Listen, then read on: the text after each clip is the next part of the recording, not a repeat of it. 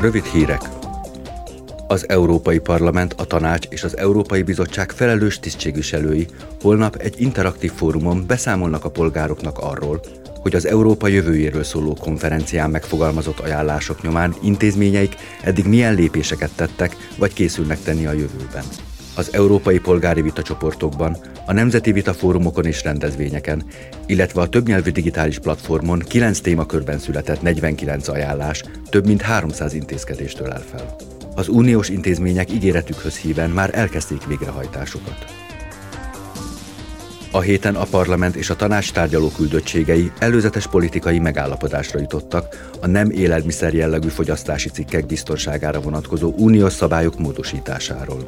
Az új szabályoktól azt várják a jogalkotók, hogy hatékonyabb lesz majd a termékek visszahívása és az online értékesített veszélyes áruk letiltása. A módosítást emellett az indokolja, hogy a legkiszolgáltatottabb helyzetben lévő fogyasztók, a gyerekek is kellő védelemben részesüljenek. Az Európai Uniónak becslések szerint 11,5 milliárd euróba kerülnek évente a nem biztonságos termékek okozta balesetek, amelyek megelőzhetőek lennének.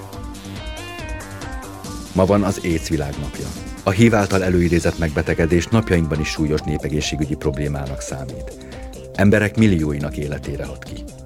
Az egészségügyi világszervezet szerint azonban az utóbbi években egyenlőtlenségek és forráshiány nehezítette a betegség elleni küzdelmet, emiatt még többek élete van veszélyben.